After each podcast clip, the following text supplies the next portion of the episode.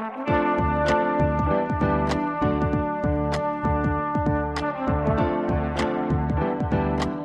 listening to the Co Main Event Podcast. And now your hosts, Ben Fowlkes and Chad Dundas. That's right. You're listening to another episode of the Co Main Event Mixed Martial Arts Podcast. I'm your co host, Chad Dundas from BleacherReport.com. And joining me, as always, from MMA Junkie and USA Today, it's your friend and mine, Mr. Ben Fowlkes. Ben, how you doing this week? Doing great. I came up this walk that seemed like it had been freshly shoveled. Oh, yeah. By got some- out there and got that done before 9 a.m. in accordance with local law. Some enterprising homeowner had gotten out there with a shovel, really gotten after it. I appreciated that. You managed to walk from your car to my home with your feet being unmolested by snow. That's right. Just felt like walking on a cloud. I'll tell you what happened to me on Saturday night. Actually, it didn't really happen to me. It happened in proximity to me. Uh, I watched the TUF 24 finale, the Tournament of Champions, Okay. after uh, Tim Elliott and Demetrious Johnson finished up their like surprisingly competitive and awesome fight, which I assume we'll talk about later in the show. I just stood up from my couch. I was about to call it a night. I heard a a series of loud crashing sounds. I went to the to the door and peeked out the window, and there was a car in the middle of the street right in front of my house on its top. A lady flipped her damn car over in the middle of the street. How? Your street is so narrow. I don't even see how there's room to flip I your car over. and really wish that I had seen it happen. But uh, by the time I looked out the window, it was just uh, sitting on its top, and there was a crowd of people forming in the street. The woman was fine, miraculously unharmed, uh, but it seemed like she maybe totaled the across the street neighbor's truck. Uh, there was gas leaking all over the road. Wow. Uh, the fire department had to come. A couple of uh, cop cars. Big, big to do. And she was miraculously unharmed. So basically, what you're saying is that she's basically the Bruce Willis character from Un- Unbreakable. That that That's what I'm be. hearing. I don't know. Uh, I watched her get arrested, so it's possible that now the Bruce Willis character from uh, Unbreakable is cooling her heels in the sneezer. So, so there might have been another element to this car crash. You know, well, yeah. this I single mean, car crash. You would assume that there was. I would say, like, just from viewing her from across the road, she did not appear outwardly intoxicated to me. But it's possible I missed something. I wasn't professionally on the case, so yeah, you were off the clock. Is what I was off the clock. Yeah. And I, I assume that you observed all this without ever leaving your home. I imagine you No, I- standing here with your nightcap on, uh, and your, I tell you what your I pajamas, did. your robe, your sleeping robe, staring out the window. I called 911, talked to the uh, the emergency operator. Then I went outside, uh, but kind of had that like kind of had that feeling after going out there that I didn't have any business being out there, wasn't going to do anything. I was just kind of a looky loo at that point, so I retreated back into the house, uh, and ended up going to bed. It was late. It was almost midnight. God, she must have been hauling ass though, just to flip your car upside down. yeah, it wasn't even that icy out there, but okay. No, this was before the snow. It wasn't wasn't really icy at all. So who knows how she did it? Either she was going super fast, or it is easier to flip your car upside down than I ever imagined. Is it too late for you to get on this case? Can I convince you to take this case? Like kind of a MythBusters episode. Private we, you and I investigator go. Chad how about you and I go out there and try to flip a car up on its top? yeah, See how easy it is, and or hard. yeah. And I mean, if the the cops show up afterwards, we'll just offer this explanation, and So be it. It'll We're be fine. podcast hosts running a, a scientific experiment. You're free to go, is what they'll say. Also, we're going to use your car. Well, let's discuss that part later. Once again, this episode of the Co-Main Event Podcast is brought to you by Fulton and Roark. Fulton and Roark is a men's goo- grooming company that thoughtfully creates products based on the way guys get ready. Don't miss out on the holiday gift sets Fulton and Roark is rolling out this year. The gift sets include their 100% American-made Dopp Kit, a full-size tube of the award-winning shave cream, the skin-balancing face wash, a half-pound brick of Fulton and Roark bar soap, and 10 cooling aftershave cloths. I have personally used all this stuff with the exception of the Dopp Kit, and I can say without reservation that it is all awesome. That's right, Chad. And if listeners just went to FultonandRoark.com and bought all those items separately, it would cost nearly 150 bucks. But right now, if you go to the website and order the holiday gift set, you can bring it all home for a flat fee of 99 bones. Get it for yourself, for someone you love, or just someone you think deserves to look and smell a little better this Christmas. I said it last week, but I'll say it again. It is a bargain at any price. Check out the holiday gift sets with your own two eyes at FultonandRoark.com. That's Fulton and R-O-A-R-K dot com. We got new music this week from an artist named Dion Rodriguez. I don't know that much about him, except that his tracks are dope and that he hails from Deltona, Florida, which is actually where the paychecks used to come from if you did uh, freelance work for UFC Magazine. Okay. Does he have any weird spelling in his name or anything we should know about? Well, yeah, it's uh, it's Dion Rodriguez, just like it sounds, but uh, we're going to be playing his tracks for the next two or three weeks, and we'll see where it goes. If you like what you hear, you can check him out at soundcloud.com slash dbeats7. And here's where your question comes in, because the S in beats is actually a Z. What? D-beats. So there you go. Nice. Three rounds as usual this week in the co-main event podcast. In round number one, Tim Elliott, you beautiful bastard, where have you been all of our lives? Oh, you were you were toiling on the independent circuit since 2014? Good to know. And in round number two, welcome to the World Mixed Martial Arts Athlete Association. Say it with us now. Ma. Ma. And in round number three, Anthony Pettis goes from the brink of obscurity to tumbling bass backward into a title shot. You better believe he's got a guy for that. All that plus just saying stuff, are you fucking kidding me? And at long last, the return of Master Tweet Theater. But first, like we always do about this time, let's do a little bit of listener mail. Listener mail. The first piece of listener mail this week comes to us from Joe Wignell. He writes, just read that Conor McGregor is going to try to move to boxing so he can basically make more money.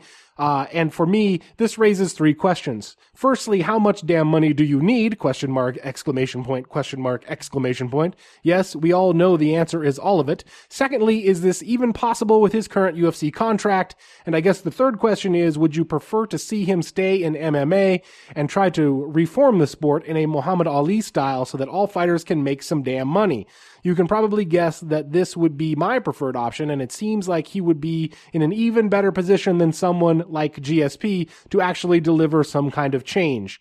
Um, let's pump the brakes a Okay. little bit on on this Joe Wignell, because we know we found out last week that Conor McGregor had applied for and received a boxing license In California. in the state of California. But I'm not sure that necessarily equates to Conor McGregor trying to move to boxing so he can basically make more money. right. In fact, the future of Conor McGregor's boxing license in the fu- in the state of California is unclear at this time. Yeah, and as we mentioned in the Breakfast of Champions newsletter, an interesting thing that had escaped my notice when it first ran uh, over there on Bloody Elbow, and, and this was what, like back in May? Yeah, an article by John Nash back in May. Yeah, uh, basically about how if Conor McGregor wanted to try to get out of his UFC contract, a somewhat risky but not impossible strategy would be to get a boxing license and then basically apply for protections against his UFC contract under the Muhammad Ali Act, since Right. then he would be a boxer. Yeah. And if you're stopping him from making a living as a boxer, then the Muhammad Ali Act might come into play. Um, which, and it even said in that article, like again back in May, that the two states to try to apply for a license in order to do this would be uh, New York and California. Yeah, it's actually kind of, uh, I guess, funny, you would say, the way the article is written, because it provides like a three or four step process that Conor McGregor would go through if he wanted to lodge a uh, legal challenge against his UFC contract. And step one literally says, receive a boxing license, preferably in the state of New York or California. And otherwise, because y- you have to ask yourself why California in this situation, because everybody automatically jumped to the assumption, oh, here we go, uh, McGregor versus Mayweather, or at least you know more meaningless bullshit to hype and further the endless and f- infuriating talk about Mayweather versus McGregor. Because why would you get a boxing license in California? You know that if you're going to box Floyd Mayweather, you're probably going to do it in Las Vegas. You're you're not going to do it somewhere in California. Uh, that just would not be how we would all envision that thing going down.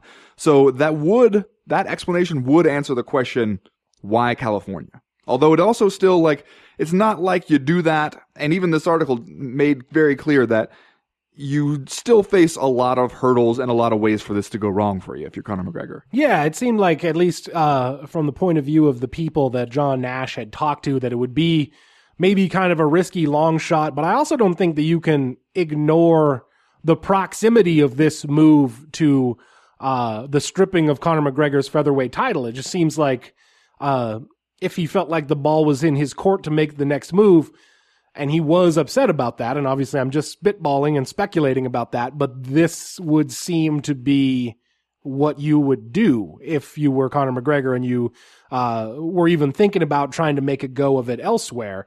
Uh, and it brings up, as you said, a super interesting, in my opinion, legal challenge as to whether or not Conor McGregor could be protected under the Muhammad Ali Act as a boxer. Uh, and the specific wording of the clause in the UFC contract that he would, uh, you know, assumedly be trying to challenge, uh, which I believe is, uh, like clause 3.5 or something like that in the UFC contract, the, the standard UFC contract. And again, we don't know the content of Conor McGregor's contract, but this particular clause is in the standard UFC contract, but it basically prohibits anyone who has signed the UFC contract from doing anything in combat sports while under this UFC contract. And it specifically references boxing, has the word boxing in the contract. So if Conor McGregor turns himself into a boxer and this UFC contract prohibits him from specifically from boxing, uh, it seems like you could in fact lodge a fairly narrowly focused legal challenge about whether or not that contract can apply to him. Yeah, or at least you know can apply to him in that that setting. Yeah, but you're right that the timing of it does make it seem like kind of a classic Conor McGregor move in the sense that you do something to him, he's not just gonna sit around. And it did seem on social media, for instance, that he took the stripping of his title rather lightly.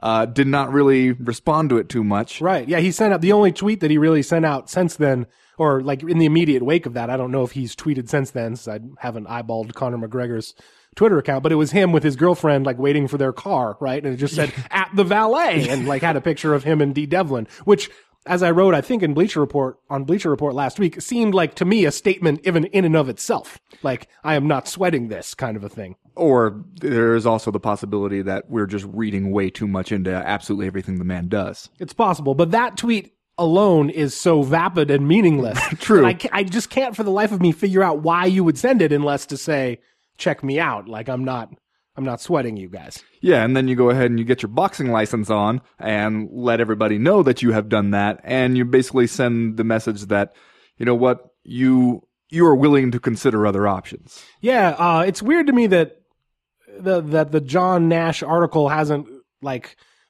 gained a little bit more like wider circulation at this point. I saw people on Twitter just yesterday sort of discussing who Conor McGregor would likely face in a boxing match. And the whole time that that's happening, Mike Tyson. I, yes, exactly. Mike Tyson. I've, I've, I kind of feel like that it maybe misses the point. Like that discussion maybe misses the point depending on what happens next. Cause it kind of sounds like it doesn't matter who his opponent would be. Roy Jones Jr. If this is a means to challenge that UFC contract. Like he could book a boxing match against anyone. Manny Pacquiao. I like these ideas. Okay. I think I, You're writing these down? Yeah, no, I got them. Okay. Don't worry. Uh, next question this week comes to us from Ryan in NY. He writes, I would like to do a guest. Are you fucking kidding me? I, my Are You Fucking Kidding Me is regarding the UFC show in Albany this Friday. My cousin and I thought, oh, hey, cool, UFC in Albany. They'll put a good card together for the first show in the capital of New York. Uh, this is going to be awesome. Our first UFC event that we've attended. Then they roll out this total shit card. But as a big fan, I say, quote, well, at least there's Assunção versus Sterling. That's a good fight. Nope. That fight gets scratched. Patrick Cummins is pulled from the fight against Gian Villante and Tatiana Suarez gets pulled from her fight. Are you fucking kidding me, UFC? This might be the worst card in the history of the sport come the fuck on. They couldn't have pulled one of those UFC 206 fights and made it the main event uh, of this one. Throw us a bone. Is there any way, in your estimation, to somehow enjoy this show? The UFC has has so many good fighters. God awful events like these have to stop. Wow. Man, Scathing. I feel I feel your pain, Ryan and NY, but also maybe just pump the brakes a little bit on worst UFC card in history. You're saying of only because there are so many competitors for that title? Yeah, yeah, yeah. I mean, we're we're dealing with a a, a wide swath of events that could be a contender for that, and You are looking at a a four fight main card that is two light heavyweight bouts and two heavyweight bouts. right, which as I d- told uh, uh, Brian Oswald, my boss at Bleacher Report today, that could go one of two ways. One of them could be awesome. Yeah. The other way, One of Not them awesome. is a is a combined total of six and a half minutes of fight time across the four fights. And that's probably your best case scenario, right? oh yeah, Because otherwise, uh, there otherwise, may, there may be a lot of smoke breaks from people up there in Albany. Otherwise, you know, you could be looking at a solid hour of staring and wheezing going on. Uh, but also worth noting, this is a fight pass card. So if you do get a bunch of first round knockouts as the big fellows start throwing them bungalows at each other's heads, man, we could be out of here in just a few hours. Yeah, and I think the other the other thing that I would point out uh, to specifically answer the question, how are we going to enjoy this shit event? Uh, co-main event podcast Spirit Animal Derrick Lewis is going to be main eventing this thing, which even if you have your your qualms about the overall quality of the event, uh, I mean, he's probably going to deliver a good time when he goes out there against Shamil Abdurakhimov. Right. And Nailed you've it. also got, uh, also on the main card, the co-main event podcast's second favorite MMA related fiction author, Yeah. Sean O'Connell. Who usually brings the excitement He does. in the cage? uh, fighting Corey Anderson, who usually doesn't bring the excitement. So we'll have to see how that one plays out. Um, but I also happen to know it's the last fight on Sean O'Connell's contract. So there's interesting stakes for him there. So, you know, there is some stuff going on. I guess as far as the why didn't they pull one of the UFC 206 fights to bolster this card?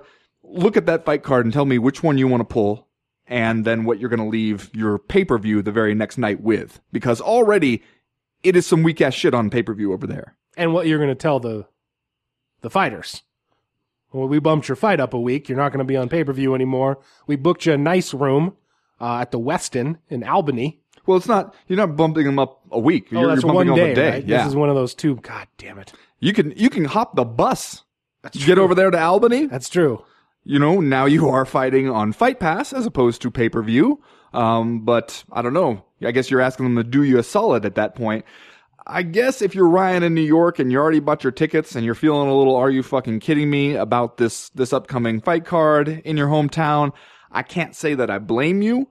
I would say though, let's try to take a, a positive approach. Let's try to have a good attitude about this, by Yeah. which I mean, you know, have a few beverages Yep. relax, go out there, um, toy with as many different pronunciations of Shamil Opturamenov's name as you possibly can, and uh, you know, make a night of it. Positive mental attitude. Yeah, bring your PMA. It probably is going to come down a little bit to how much you paid for those tickets. Yeah, if you paid for like the forty buck ones Yeah. where like they're pretty decent seats and you know you're you're not breaking the bank, I would maybe hold off on a buying the T-shirt for this event. Maybe you don't want to reward the UFC with your merchandising dollars after a fight card like this. Um, and maybe you want to pregame a little bit so you don't have to rely on the eight dollar Budweisers in the arena. Yeah, a couple few frosty beverages at, at Albany's finest pub within walking distance of the arena. And then you go there and you hope Sean O'Connell, Francis Ngannou, and Derrick Lewis make it worth your while, which I think is like, that's not a bad bet. Like, that's definitely a thing that could happen. I guess the question is, do you make sure you show up early enough in the day that you can catch uh, the prelim fight between Keith Barish and Ryan James? Chad, did I make that up or not? Uh, that sounds real to me. That sounds like a thing that's probably really on the card. It is. Okay. Neither one of them have Wikipedia pages. Now, see, now you're getting into lifestyle questions. I can't answer those for Ryan and NY. It depends on how old you are, what you got going on in your life. what you feel your odds are of making it the the entire distance of the night? Yeah, mid 20s, no kids. Maybe this is just another college football Saturday for you, except it's Friday. Yeah. Make it, yeah, pregame, make a day of it. And it is a Fight Pass show, so this thing could go pretty quickly. Next question this week comes to us from Michael Mazzacane. He writes, Yves Lavigne made me look bad in front of my dad. Oh wow! rare- Look at that rhyming shit going on. I there. know. In a rare occurrence, my dad decided to watch the final of the TUF finale fights with me. Not being into MMA all that much, I started preaching the gospel of Dundasso because MMA is some carny business. Then Yves Lavigne actually did the damn thing, his job, and embarrassed me, a humble Dundasso white belt, please discourse. Obviously, Michael uh, Mazzacane or Is talking about the. Uh, the the removal or the the deduction of the point, I guess you could say here, from Henry Cejudo in his co-main event fight against Joseph Benavidez, which was the actual uh, TUF coaches battle on this fight card. Which is it's not every day that that you get to say that that actually happened. That's right, and when it's supposed to happen. Um, I was a little bit surprised at how surprised Brian Stann acted on the broadcast and people acted on Twitter about that point deduction. Like, oh, come on, he just committed the same exact foul twice within the span of about 60 seconds. How dare they punish him? Which I understand the confusion just based on how we've historically done it in this sport. One of the things that we've been saying is a problem with the officiating is that you just never know what's going to happen after a foul is committed. But come on, you can't turn around and commit the same exact foul right after you've been warned and expect to receive just another warning. Because if that happens, then there's no point in warning you. Like, then why don't you just stop the fight after the first groin kick and say, all right, you kicked him in the groin. You could do it again if you want to, but we'd prefer you didn't. Yeah, I was pleasantly surprised that Yves Lavigne took the point, and I think that if you're the referee here, the place where you really tie your hands is when you tell Henry Cejudo after the first low kick, I know that that was intentional, but if you do it again, I'm going to take a point. Oh yeah, I know that that was unintentional, but if you do it again, I'm going to take a point, which we all heard him say on the broadcast, because if you tell the fighter that, then you pretty much have to take a point if he does it again, because if not, I guess it kind of like parenting a toddler. Exactly. That that fighter has just figured out that your word is bullshit and that that he can do whatever he wants. Yeah. So yeah, man, I was I was in favor of Yves Lavigne taking the point. Um, when you get to the final scorecards at the end of this thing, they are fucking crazy. yes, but the Uh, point doesn't matter. And the point doesn't matter because you got a split decision here for Joseph Benavidez. Uh, one judge scored it for Cejudo 29-27. One judge scored it for Benavidez 29-27, which, okay, I guess. And then one, one judge scored it 30-26 for Benavidez. Uh, well, the 29-27 for Benavidez means you scored it two rounds to one. Um, so it would have been 29-28, your pretty standard 29-28 Okay, victory. Then you take the point away, so it's 29-27. Um, although we, there is a tendency on our parts to say when we actually see the scorecards, well, hey, it didn't matter anyway. The point didn't matter anyway. But we can't discount when something like that happens, especially in the first round of a three round fight, the ability that it might have to change fighting styles on both sides, especially from the guy who lost the point, because he knows, well, shit, man, a three round fight where it's often, you know, 29, 28, eh, especially in a matchup this close, you know that you can't really afford a point deduction like that. You really have to go out there and dominate after that. Maybe you feel like you got to finish the fight. It might change your strategy going forward after something like that happens so early. Next question this week comes to us from Jeffrey Snow, who writes, As long as we're stripping titles and whatnot, can we go back and strip the title of Ultimate Fighter winner Ryan Hall and give him the boot? Ouch! Don't get me wrong, I respect a solid jujitsu fighter, but if you're gonna fall on the canvas like a bag of sand every time someone gets close to you, like calling some sort of timeout against punches, then I don't want to watch it. Pull guard, shoot a takedown, but a falling bag of sand I just can't take. Uh, then he has the balls to say that Gray Maynard was running from him during the fight. Give him the boot! Exclamation point. wow. That's a harsh take about Ryan Hall's victory over Gray Maynard this past weekend. Yeah, I'm not prepared to say that Ryan Hall should be fired from the UFC due to his decision victory over Gray Maynard. Uh, I am prepared to say that there's not a whole lot of enthusiasm for Ryan Hall's next fight moving forward. Yeah, I, I'm not also going to say a lot to stick up for Ryan Hall, except that to say that uh, one of the things that I think is awesome about mixed martial arts in a big picture sense is that people bring all of these different fighting styles and strategies. Uh, and sometimes that manifests itself in a Demian Maia type figure who is just going to go out there and submit you, even though everyone in the arena knows that's exactly what he wants to do. And sometimes you get Ryan Hall, who's going to be freaky and weird and fall on his back and try to entice Gray Maynard uh, to come down there with him. And sometimes you're going to get Tim Elliott, who's going to go out there and act crazy and and uh, give Demetrious Johnson a much stiffer test than we all thought that he would. Uh, and so even though I'm not thrilled about watching Ryan Hall compete, I kind of ad- appreciate the like the open door policy of this sport for uh, different styles and different uh, techniques. Uh, and if you go out there and get the win, uh, I don't know what you can say about it really, other than than it wasn't entertaining for the spectators at home. You know what is telling for me is the commentary that in training for this, one of the things that Ryan Hall's team worked on was dealing with the inevitable frustration that would be coming from Gray Maynard. It tells me that you know you know what you're doing with that fighting style when one of the things you prepare for is that your opponent and possibly everyone in the arena is going to be pissed off at you for doing it. Yeah. And you have to mentally get ready for that. It takes a certain kind of mindset, I suppose. But if that's what you think you got to do to go out there and get the win, like, I don't know what else, man. Like, I support it, frankly, even though it's not my favorite thing in the world to watch. It also seemed to me at times like, are we trying to force Gray Maynard into retirement due to frustration? like you look at some of his recent fights and you think, man, is that is the sport has the sport decided like, all right, let's just try to convince Gray Maynard that it's not worth it anymore? Because it, it at times looked like it might be working there.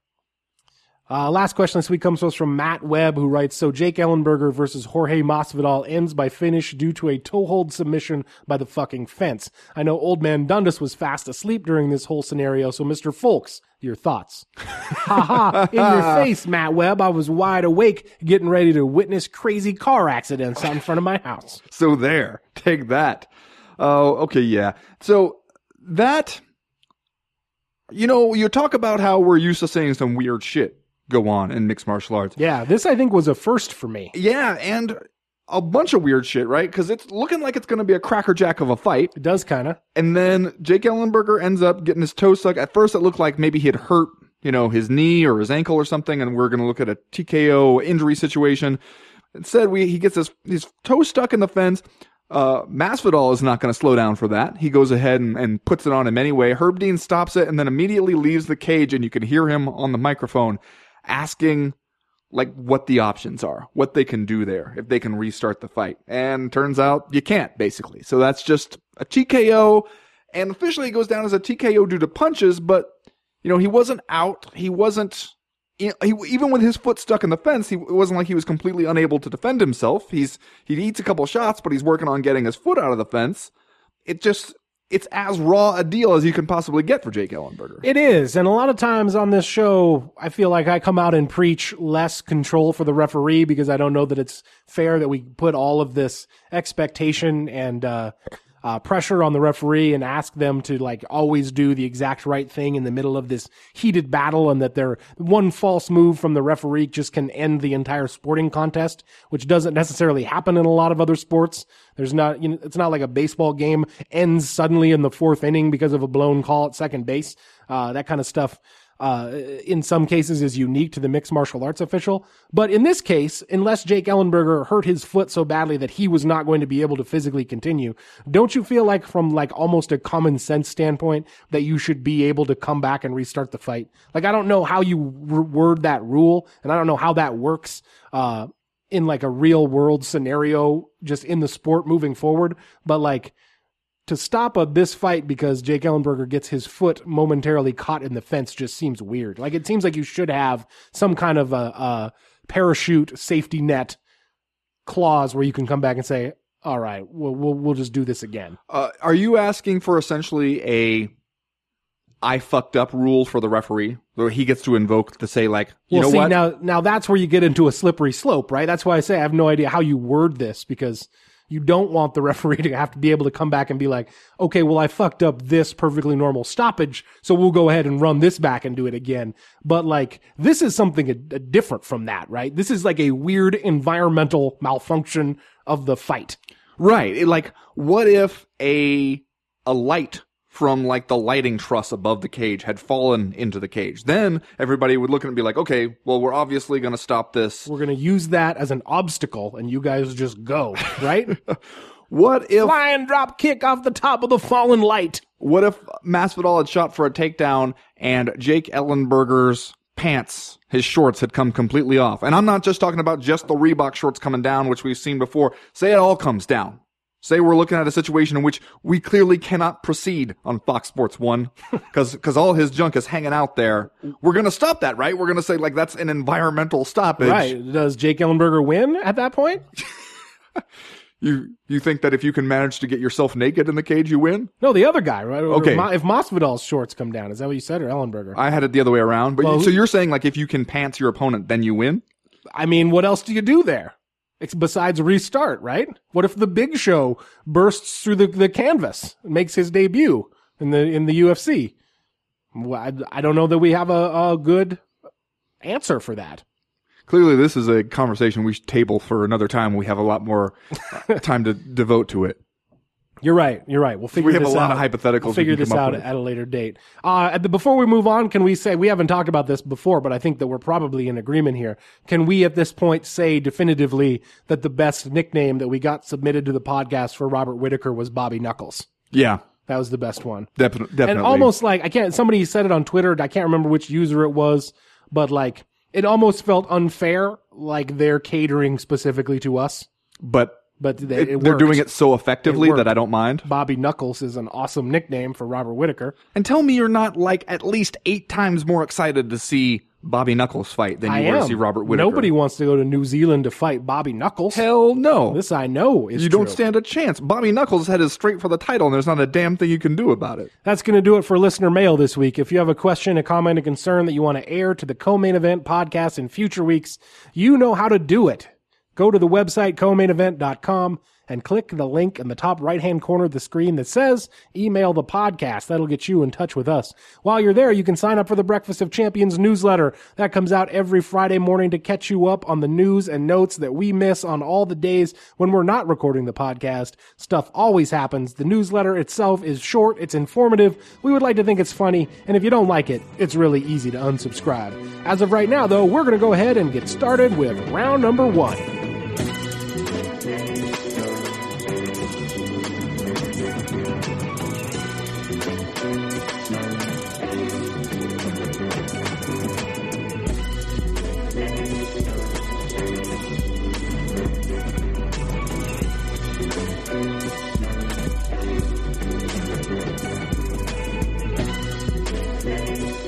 Ben, I'm not going to come out and say that we were wrong about the Ultimate Fighter Tournament, Tournament of Champions as a season of reality television because at this point, I don't think you can blame anyone for not wanting to watch season 24 of The Ultimate Fighter, which is really actually like season 35 or whatever once you lump in uh, TUF Latin America and TUF China and, you know, TUF whatever.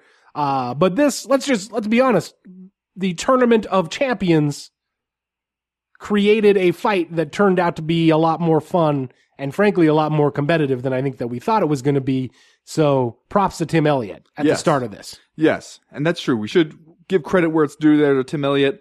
I also think we should go ahead and acknowledge that some of that is him benefiting from lowered expectations going into this. Absolutely right. Because of who Demetrious Johnson is, because of what he do- has done to past competitors, it seemed like a guy who had been beaten by guys like Joseph Benavidez and had, you know, never really beaten in the UFC. A big name flyweight was going to go in there and get absolutely crushed by Demetrious Johnson. And plus, let's just say, as the product of a reality show, which I think was part of lowering the bar of expectations for Tim Elliott, that was that thinking that he was the guy to come out of the turn- tournament of champions made us think, uh, well, Mighty Mouse is going to go out there and wax this guy in 35 seconds. Right.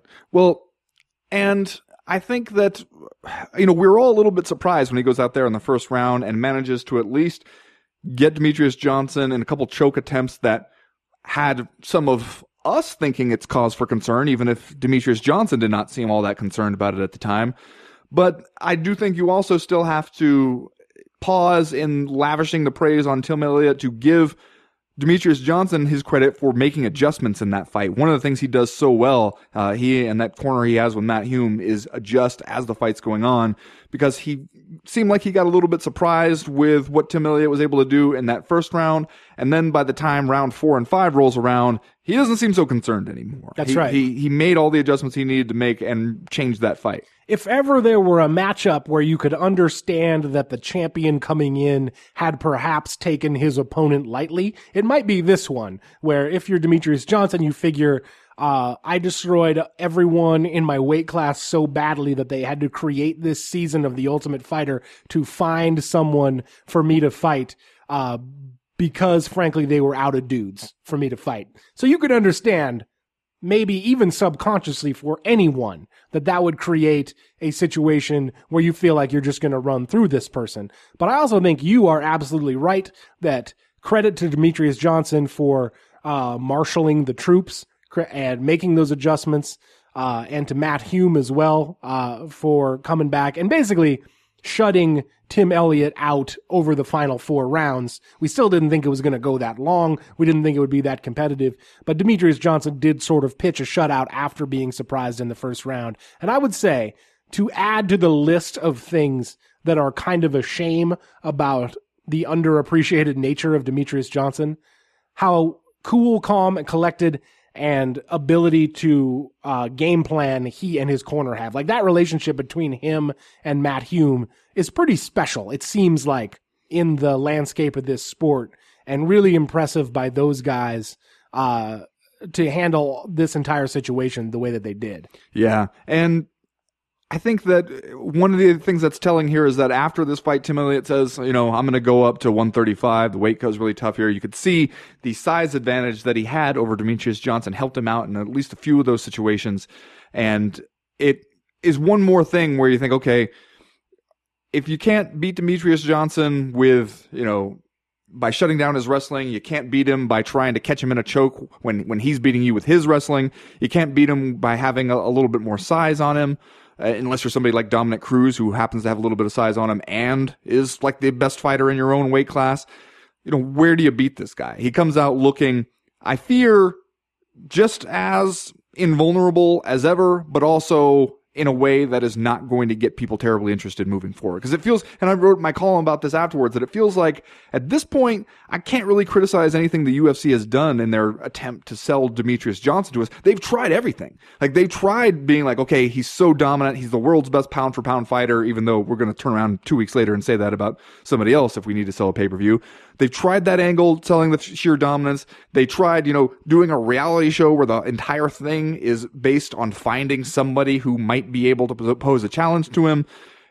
You just, you're out of ideas, it seems to me. Like you tried the kind of rivalry stuff with people like, uh, Benavidez and Henry Cejudo, and still you have not even budged the needle, let alone moved the needle with Demetrious Johnson. It seems like, like he's kind of made his peace with that and given up and said like, all right, I'm just going to go out there and keep winning the fights. And I, I'm, I can't sell myself to you. So I'm, I'm done trying. Is this the point where we all, everybody, UFC fans, media, fellow flyweights, everybody just needs to decide like, all right, the flyweight division is the, the complete unappreciated genre of MMA. The hardcores are into it. Nobody else is ever going to be into it. That's fine to some extent, and we'll move on with our lives with that knowledge in our minds. Yeah, and again, uh, not to sound like a broken record, but I feel like that's kind of a shame. And Demetrious Johnson, like you said, comes out of this thing. Basically, the end result of those choke attempts by Tim Elliott really did nothing but make Demetrious Johnson look even harder to kill than we thought before. Like, you can't, you just like can't choke this guy, which like gives you a very small uh, window of possibility in, in terms of like how you're going to beat him. Uh, he's he can go out there and have a bunch of stoppages. You know, knocked out Joseph Benavidez in their last fight, submitted uh, Horiguchi in their last or in their fight. Uh, you know, TKO'd Henry Cejudo in the first round when they fought. Gets this pretty dominant and I thought exciting win over Tim Elliott. Uh, his trash talk is fire, frankly. Like Demetrious Johnson does about as good as you could do in terms of being a package to sell to fans in this sport. Uh, he's just 125 pounds, and that makes it feel like, as you said, they tried everything to sell this guy. Like there's nothing you can do to make him seem interesting, and it's totally not anybody's fault. It's just people don't seem to want to watch 125 pound dudes fight, which I don't fully understand, but that seems like the reality of where we are. I don't. I mean, I'm not saying that it would be impossible. I think if you had a Conor McGregor like figure at 125 pounds, you could do at least a little bit better. Uh, but yeah, it's possible that you there might be a ceiling on the level of interest that you're going to be able to capture with those kind of fights. Uh, and but then you look at the quality of the fights, like you saw with Benavidez and Cejudo, and then Demetrious Johnson and Tim Elliott. Uh, you look also even at the uh, first card, or first fight on the main card, the the Brandon Moreno fight. You know, you consistently see a lot of great action Yeah. from the flyweights. Yeah. Uh, but the other thing is that if you're, it's one of the only divisions where if you're looking around for new blood, for who else might come in there, you, you don't really see a whole lot on the horizon. Like as the UFC uh, matchmakers have said to me before, especially in divisions like that, where if somebody gets hurt or has to pull out of a fight or something, the problem they face is that they already have the best guys in the world in that weight class. There's not a whole lot of options to look around and sign somebody new who can jump in there and compete at a high level right away. Let me just say as an aside that one of the things I appreciate about MMA Twitter is its ability to immediately nickname somebody like Tim Elliott Hobo Dominick Cruz and just run with that because that's solid gold right there. Uh, well, what do we do with with Demetrious Johnson now? Is there anything that we could possibly do to drum up like interest in Demetrius Johnson? I think we saw in this fight against Tim Elliott that one of the things that it conceivably gives him trouble is to fight against bigger guys, which we saw a little bit in his previous career as a bantamweight. But let's say Dominick Cruz. Well, it's I, maybe it doesn't even matter who wins the Dominick Cruz uh, Cody Garbrandt fight that's coming up. To have Demetrious Johnson move up and try to become the second man in UFC history to simultaneously hold two titles in two different weight classes, does that do anything to move the needle, or are you just are we just tilting at windmills here? I think that the the needle would be at best jostled. A little uh, bit. the needle would quiver slightly, Yeah. Well, and part of it is because we've seen that fight already. Uh, and unless it's Garbrandt. well, if it's Garbrandt, yeah, sure. Um, I guess I'm just operating the, under the assumption that Dominick Cruz would beat Cody Garbrandt, but sure, that's possible. Uh, and I also think though for, uh, like if it is Dominick Cruz who stays the champ there, there will be really not much at all for him to gain from that fight. He would, he would really only stand to lose from uh, a situation where he fights Demetrious Johnson. Right. And Demetrious Johnson, frankly, has come out and said that eclipsing that Anderson Silva consecutive title defense record is important to him. And the last time we heard from him about a potential super fight with someone like Dominick Cruz, he wanted an outlandish amount of money to make it happen. So maybe that's not even a possibility at this point, though. Uh, uh, short of that, I don't know what you do with the guy now because. Uh, I guess he could rematch Cejudo or fight Joseph Benavidez again, but seems like they're you know Benavidez is talking like that's the only fight that he'll even think about is a, another fight with uh, Demetrious Johnson. It to me, especially the way Demetrious Johnson seems to have resigned himself to his fate here. That like yeah, he's not interested in trying to go up a weight class and see if that helps out the popularity situation. He's you know he's already got as you said some pretty good trash talk, and he's uh, talked in the past about how he's not really too concerned with trying to convince us all that, that we should watch him. It just kind of reminds me of like, you know, I, I thought about it in terms of the, the fiction world where, you know, people like us who are really into fiction and really into like literary fiction, like dudes like Jim Shepard or somebody who we, we read it, we recognize that's awesome. And he even will recognize I'm never going to make, you know, Lee Child's money. I, I don't have the Jack Reacher series uh, keeping me financially stable and, and afloat here, but that's okay because I'm doing what I want to do, and I feel like I'm the you know one of the best at what I want to do. And that feels like basically that's where Demetrious Johnson is. That he is the literary fiction uh, like master of the MMA world. And the people who are super into MMA, and even though it's going to be a much, much smaller segment of the overall MMA audience, which is already a pretty small segment of the general sports audience, you know, those are the people who are only are going to be the ones who primarily appreciate his work. And if he's okay with that, then I guess we should just be okay with it. Yeah, and it's probably hard for him to cry about it too very much since he he made a reported three hundred fifty thousand dollars from this fight, which is obviously uh, maybe not as much as it should be, but at the same time, nothing to sneeze at. If you're Demetrious Johnson, take that home to Parkland, Washington, and be okay for a while. Get the mortgage paid for a few months. Kirkland, Washington. I believe he's from Parkland, isn't he? Oh, is that, there's a, there's a Kirkland and a Parkland? All kinds of lands out there, man. I don't know if I mentioned this before, but when I went there, I went to that gym uh, when I was over in Seattle covering the fight with the the Fodor brothers, and the AMC Pankration gym in Kirkland is like the the nicest neighborhood I've ever been to a major MMA gym in. Like you go to Jackson's uh, in Albuquerque, and you don't want to be hanging around there after dark. You go to AMC Pankration, and you you know you feel like you're in some like 50s TV show. Doesn't surprise me that Matt Hume would drape himself in luxury. Right? All right, Sir Nigel Longstocks here. We're going to play some Master Tweet Theater. We haven't done it in a while. We're excited to get him in here, find out where he's been, see if he's feeling okay. Uh, that starts right now.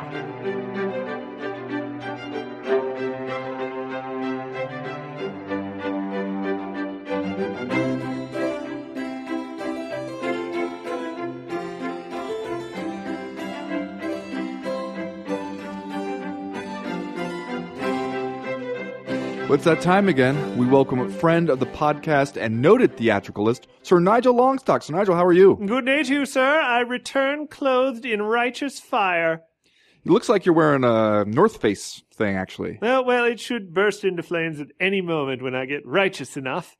That that I believe. Uh, it's been a while. We haven't done a Master Tweet Theater in a little while, so I imagine you've had plenty of time to just sit around and stockpile the good stuff. Oh, yes, sir. I have five very strong tweets today, three of which fit a theme. I see. And what is that theme? the theme is clues. Okay. Each of these tweets, by which I mean three of the five tweets, contains a clue that you can use to guess whom the tweeter in question is, because I think we've been relying on tone a little too much lately. All right. So, Chad, it seems like Sir Nigel has taken it upon himself to make some changes here. I was just going to say that sounds like the theme is the point of Master Tweet Theater, is it not? Well, but then only three of the five are going to follow this theme. So, what are the other two going to do? fucked on those other two. Okay. right? That's Well, the real point of Master Tweet Theater right there. Well, this should be fun, or at least interesting. So, whenever you're ready, yes, let us begin. This episode of Master Tweet Theater is brought to you by French's Wood Glue, the industrial strength adhesive from the mustard brand you trust. Here at French's, we know not to mess with a good thing. Our powerful new epoxy instantly and permanently bonds to any organic surface, but it comes in the same bottle we've used to sell mustard for years. It's even the same exact shade of yellow. Keep it simple, French's. Same packaging, same color, brand new, incredibly powerful glue. But did you have a falling out with Cowboy Astronaut cigarettes? Well, Cowboy Astronaut Cigarettes had a falling out with the Federal Trade Commission. Oh no. Yes, I assume they'll be back in business just as soon as they can move all their things to China. Yeah, I can't understand how that business possibly could have gone poorly. But all right, you ready? Yes, tweet the first. Do you remember the theme? Is it clues? The theme is clues. All right. You will not be given credit for that response, Damn however. tweet the first. Like I won't Snapchat my tits. Pfft, girl, get real. I ain't scared.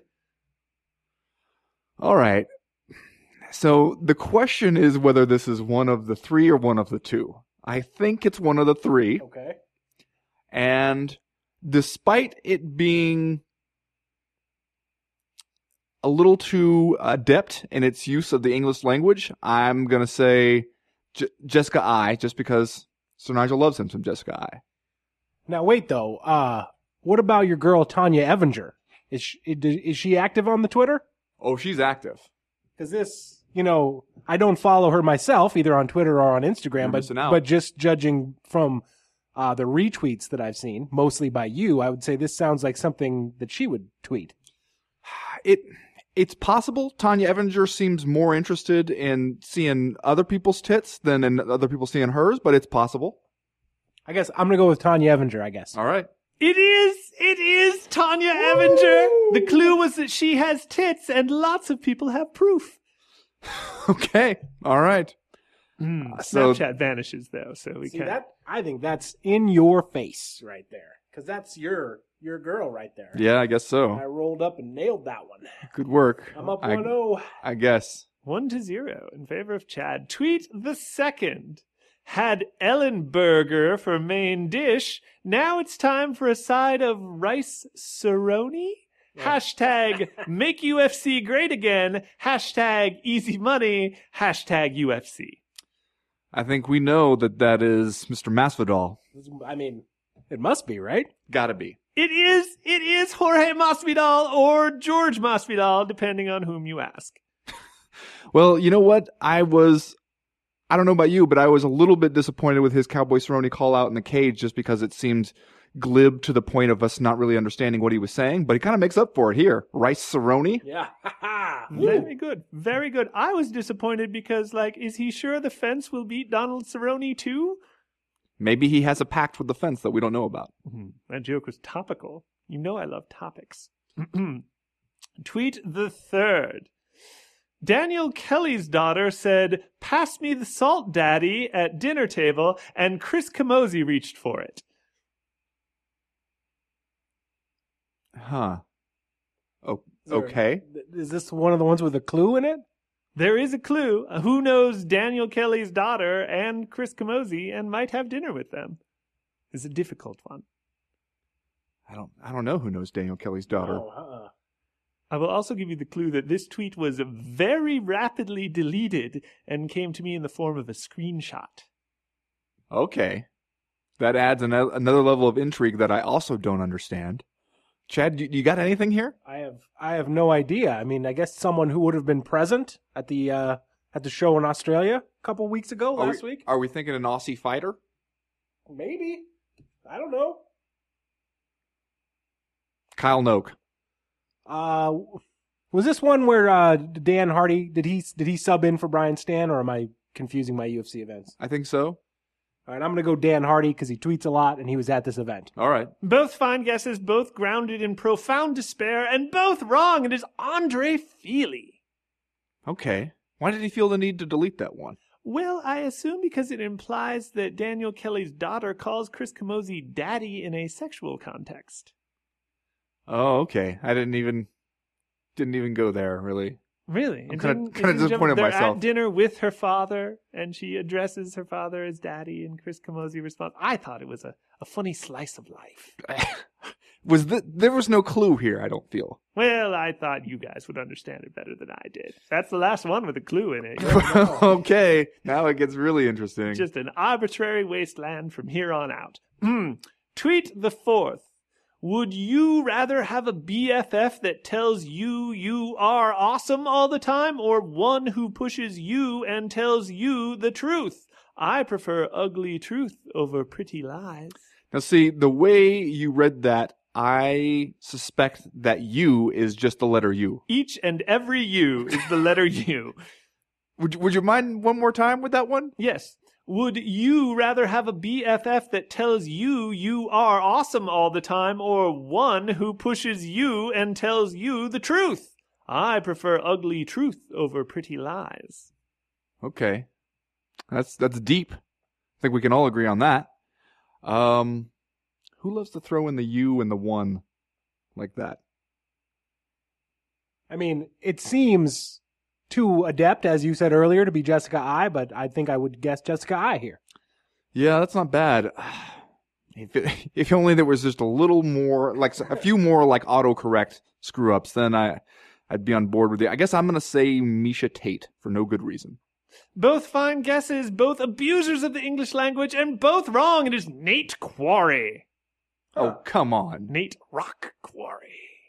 come on, man. Yeah, someone's been telling him pretty lies if he's still appearing on Master Tweet Theater. Mostly tweeting in support of fighter solidarity and also his complaints about eBay customer service. Huh. All right. Thanks. thanks for that sum- summary of a rundown. All right. Oh, and this tweet about, I assume, alienating his best friend. There you go. It is hmm. the holiday season. It is. Tweet the fifth. Do women live longer than men because of their period and having to make new blood every month where men just recycle the same? Hashtag Thursday Thoughts. What? Oh God. What indeed, sirs? Thursday thoughts. Please tell me this is part of a recurring segment that I can look up and and really start enjoying on a weekly basis. Yes, observing the one day a week when he thinks. Oh man. Some Thursday thoughts. That gives us all a lot to think about. I guess your other clue is that he's a man. I revealed that. yeah. Somehow I that I feel like I guessed that one. I I'm just gonna go pure pure gut instinct here and say Kelvin Gastelum. I think this is the return of the poet Phil Baroni. Oh I'm god just damn it. it. God damn it, you may be right. both fine guesses, both close variations on Philip Baroni, but both wrong. It is Matt Mitrione. Oh ah, damn it. Just when you think you're out, Mitrione returns. You sneak a Mitrione back in there on us? Good I feel like old I've Matt. guessed Mitrione for like nine of the last 11 Master Tweet Theaters and I've never been right. Well, he's finally said something dumb enough to get back on the podcast. Well, so I guess we're all now just sitting around in anticipation of this coming Thursday when we get some more Thursday thoughts. Who knows what new thought he will have about what women do. Is it just one thought per Thursday or is it a whole day worth of thinking? I presume that he will gradually ramp up to a second thought each Thursday. Well, that you know, it's smart. You give us something to look forward to, a little room to grow there. You don't want to top out right off the gate. Yeah, I get it. Um, so I guess that's it for Master Tweet Theater. What else you got going on, Sir Nigel? You know, it's funny you should ask, sir. I've just finished shooting an exciting project about a male prostitute who travels to the Old West to battle aliens from another planet. I see. And what's it called? It's called Midnight Cowboys versus Aliens. what role do you play? I play the streetwise tough who coaches the male prostitute and is also an alien with the famous line, I'm scuttling here. Well, uh, yeah, that's that's going to be a winner. That was Master Tweet Theater, and that was Sir Nigel Longstaff. Thank you, sir.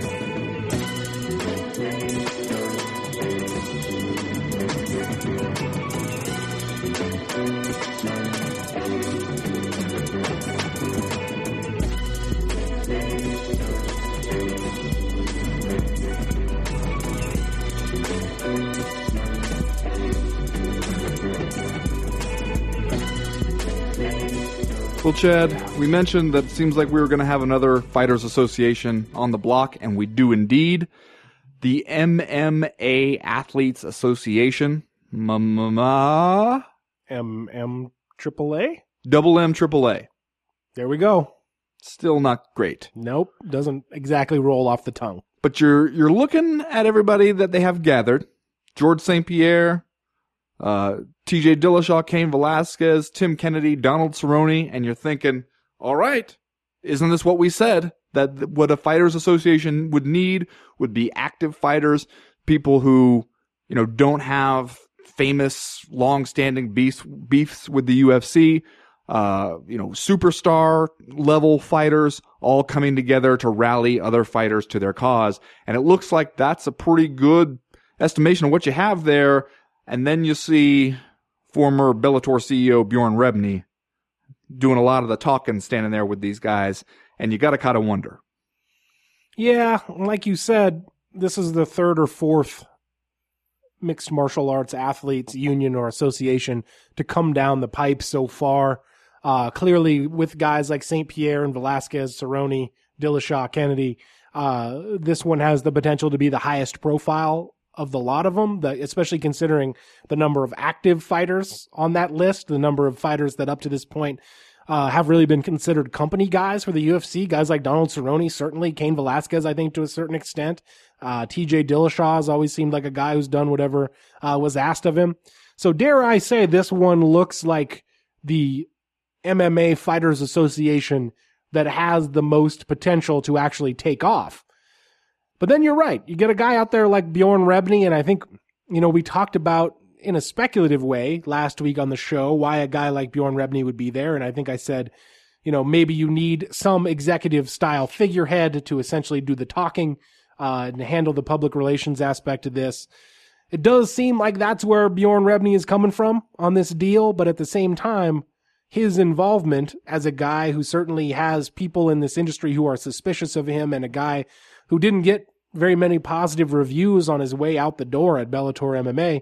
It does, it's one of a number of things about this particular organization that I think we are right to say gives us pause. Yeah, well, and when you talk about one of a number of things, the a lot of the unanswered questions that came out of this thing also give us pause. Like, you know, who is backing it? Who, uh, you know, who, who, how are you going to go ahead and proceed to, in order to get these things done? A lot of stuff that they were intentionally leaving unanswered. And especially when you have Bjorn Rebney out there making this really vocal case against the new owners, WME, IMG, for not improving the situation when they come in and take over the UFC. And then you look and you see how many of these guys, the, the fighters, are represented by, you know, creative artists, the, one of the biggest rivals to WME, IMG as far as like a, an actual agency. That's when you start to think, okay, is this just a proxy war Right. between two big Hollywood agencies? Um, and when when asked about that, they said, well, they, they're supporting it. They're not supporting it, but they are, um, they're not backing it, but they basically have expressed verbal support for it or whatever. But it, a lot of the the details are left kind of hazy there. And to me, I just wondered why couldn't we have just had the fighters out there? I think that would have been a completely different response to it if you had just had uh, those fighters, especially a guy like George St. Pierre, when you hear him talking about it, you think, there you go. That's exactly what people have been waiting for is that kind of ambassador, a guy like that who has that kind of reputation in the sport, uh, and who has that kind of, uh, trust among fellow fighters and that, that kind of clout with fans. Having a guy like that stand up and rally everybody else seems like exactly what we have been saying the sport needs and, and thought at times would never get. If you just had kept Bjorn Rebney out of the even just the public part of it. He could have been involved in the behind the scenes.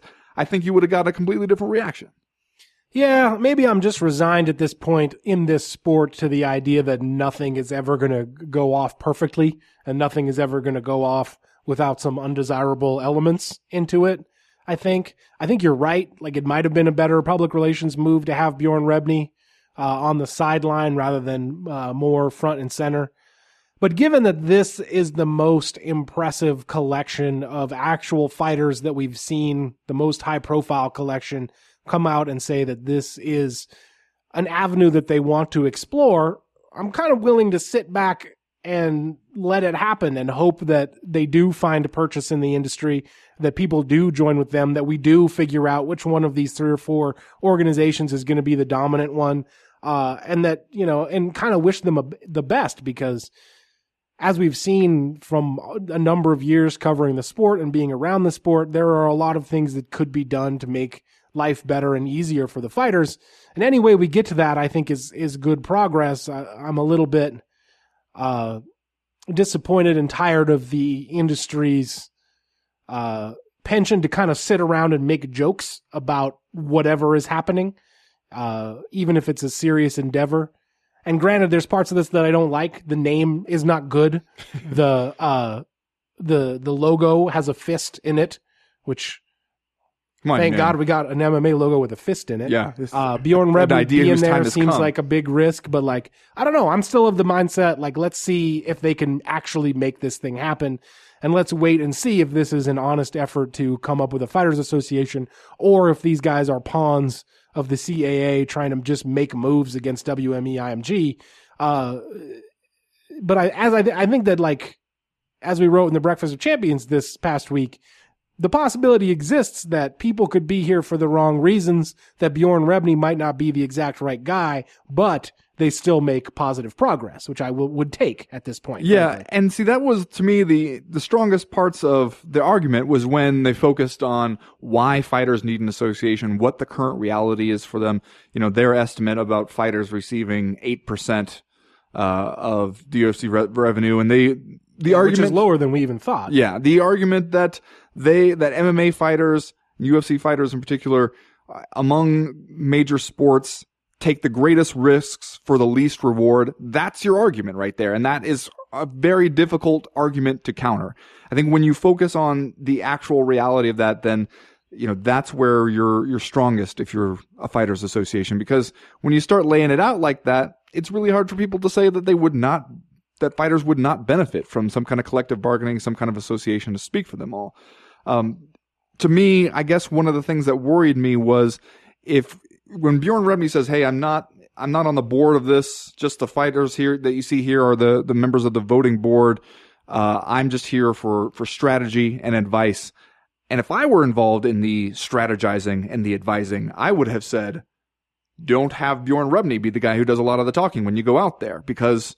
That's what people are going to end up focusing on afterwards. Like, and you're, you're handing the UFC some easy ammunition to counter you with. Like, what do you think Dana White's going to say the first time somebody manages to pin him down and ask him some questions about this? He's going to just go right at Bjorn Rebney's involvement. Yeah. And, you know, you saw the response from a bunch of different managers who, you know, people who are in a position to influence their own clients. You need that, those fighters to trust you in order to, to take the risk of saying, Hey, yeah, I'm with you let's do this, even if it's scary for all of us. Let's take this leap. You need that trust for fighters.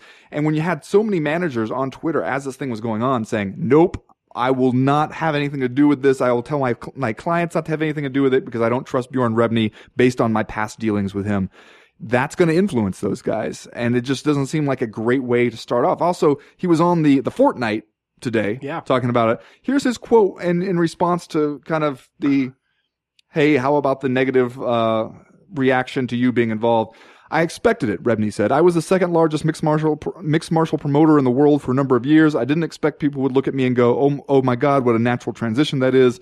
I didn't expect people to go, "Oh, that's awesome, what a great dude." I expected people to go, "Ah, why is he doing this? That guy was part of the problem. Why is he now part of the solution?" Yeah, I expected that. The good news is the negative vibe has been focused on me, which is exactly where it should be. But the better news is that the reaction has been big. That's not a very convincing answer to me. Right. There's like the fact that there is a negative vibe is frankly a negative. So That's there you go.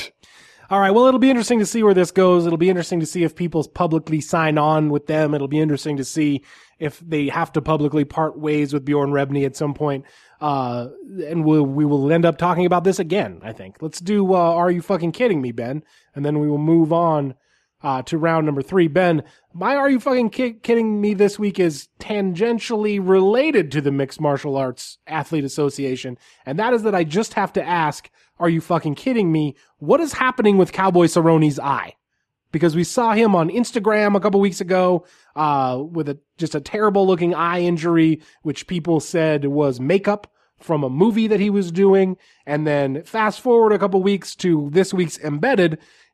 Either he's really wearing that makeup or something is legitimately fucked up with his eye. And he's got a fight this weekend. So are you fucking kidding me? What are we doing here with Cowboy Cerrone's eye? Is it makeup? Is it an actual injury? What's happening? Fucking kidding me? Are you fucking kidding me? Man, I hope also, now we know which neck is Cowboy Cerrone's.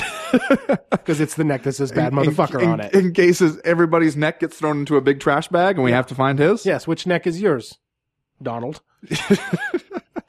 Are you are you thinking that maybe he shows up to fight and uh, smears off this makeup and aha? That would be awesome if that's what he did. But at this point, it's starting to look like an actual injury occurred.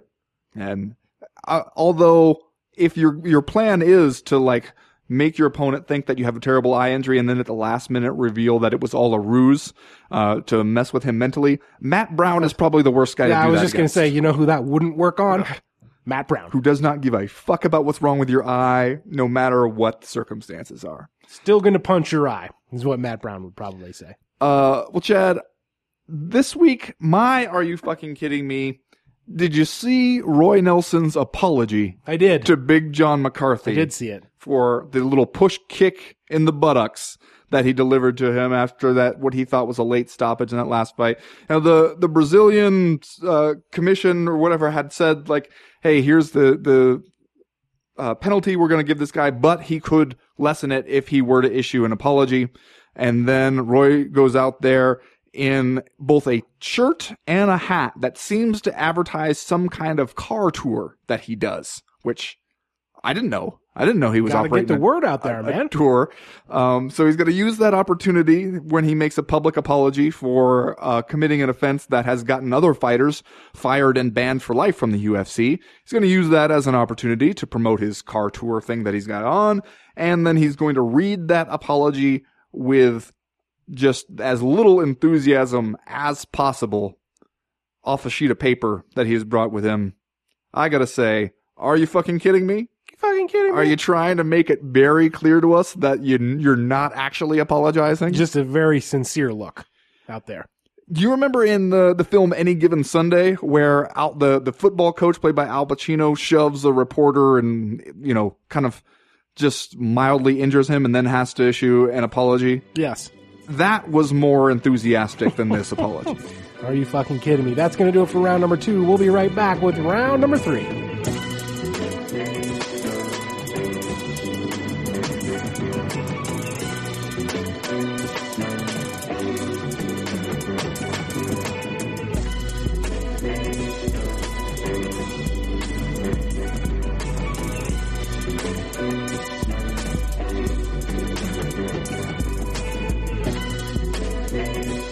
Well, Ben, anybody who has listened to this podcast for any amount of time knows that the co-main event has mad love for the kid, pretty Tony Pettis.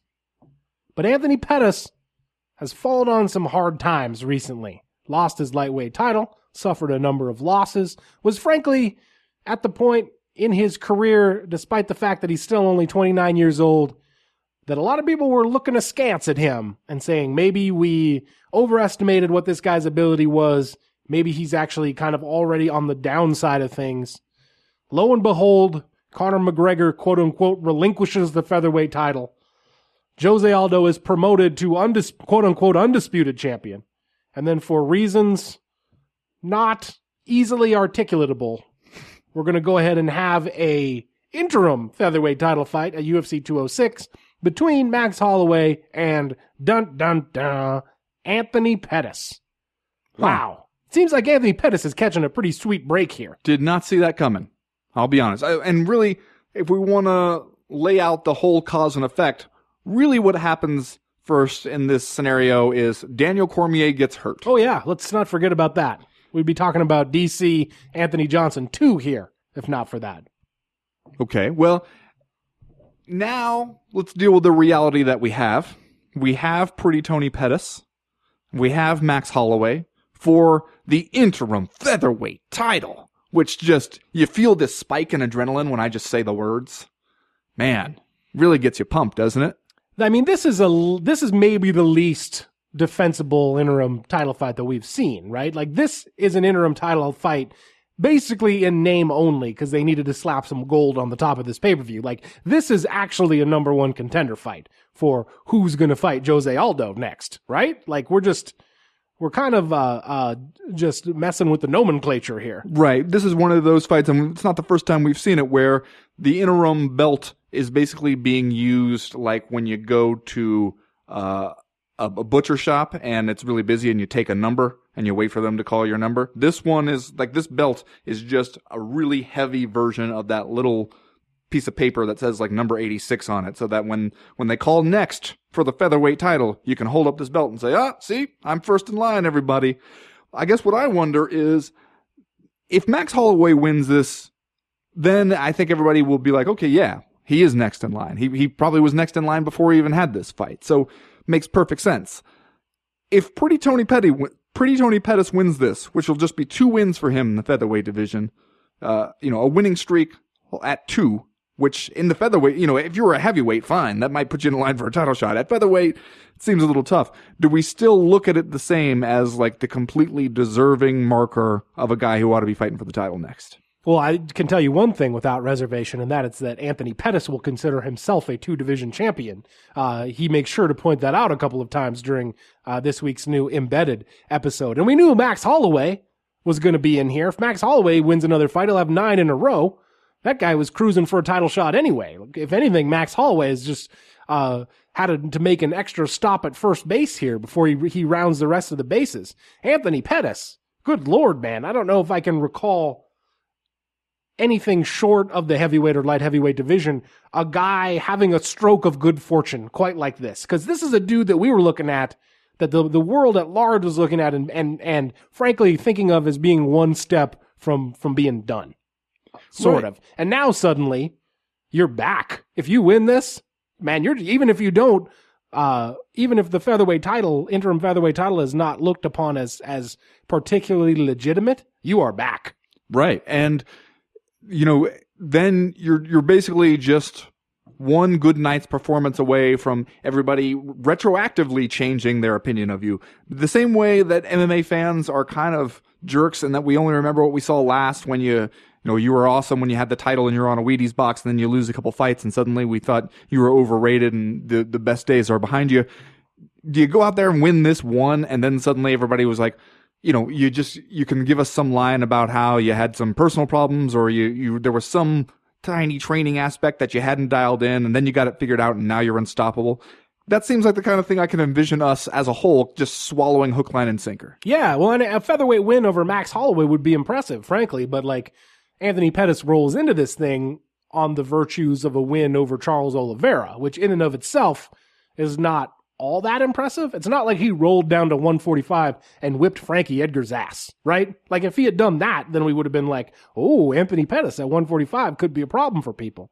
So he will, yeah, he'll get a little bit of momentum if he beats Max Holloway. That'll be a heck of an accomplishment, frankly. The, guy who's rattled off eight wins in a row, uh, and then we'll we'll go ahead and vault him into the super fight against Jose Aldo that would have been the class of 2013. Remember when we were talking about it back then? Bickering in the in the press about how they didn't want to uh, Jose Aldo wouldn't go up to lightweight or whatever to do it. So So you're saying this might be this might have the potential to turn into another one of those scenarios where we the MMA gets a Twilight Zone sort of wish fulfillment where we get the fight we wanted only we get it a few years too late to the point where it just feels a little bit hollow like we're Burgess Meredith stumbling out of the bank vault to find a nuclear war has devastated everything and there's finally time to read the books and then our glasses break.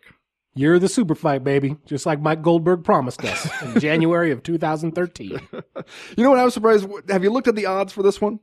Uh, no, I have not. Because in your head, it seems like everybody's kind of operating under the assumption that this ought to be Max Holloway's. Yeah. You know, Anthony Pettis Yeah. has got a, a chance to, to go out there and have a, have himself a good night and turn everything around. But odds are Max Holloway's full head of steam will continue. Uh, he is the favorite in this, but not by a whole lot. I'm looking at about minus 175 here. Huh. Anthony Pettis going off at plus 155. If you had 20 bucks you never wanted to see again, Chad, is that enough to entice you? For Anthony Pettis? Yes. No. I would think like two to one would be about where where I would want to be before I put any money down on, on pretty Tony Pettis. But maybe those three maybe I'm blind just because of those three losses in a row. Talk to me after this fight. Maybe he'll be back. Yeah. Maybe his maybe those three maybe some personal problems was the only thing going on. Well, I mean, I guess the thing is that makes me think that that probably won't be the case is that while he's a super dynamic fighter and can do a lot of exciting stuff, I think that one of the things that we saw in that string of losses was that if you don't let him get set and get his his kicking game going and let him set up his offense the way he wants to, then he starts to have problems. And I don't know, you know, we've seen this before at times in MMA where you know, people want to use throw around terms like exposed or something, and I think that's overstating it a little bit. But where people have figured out, like, okay, here's a way to kind of nullify something a guy has been doing that has a lot of success, and then it's up to that guy to realize people have, have figured something out, and can you then come up with something else as an answer to that? And I think that's one of the things that's going to be really interesting here because you know Max Holloway has looked at the same stuff we have.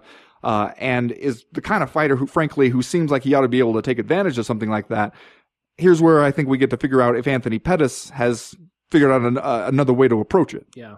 Bright side, whoever wins this, probably going to be a crackerjack fight against Jose Aldo. Uh, let's do just saying stuff and then we'll get out of here for this week. Ben, what is your just saying stuff?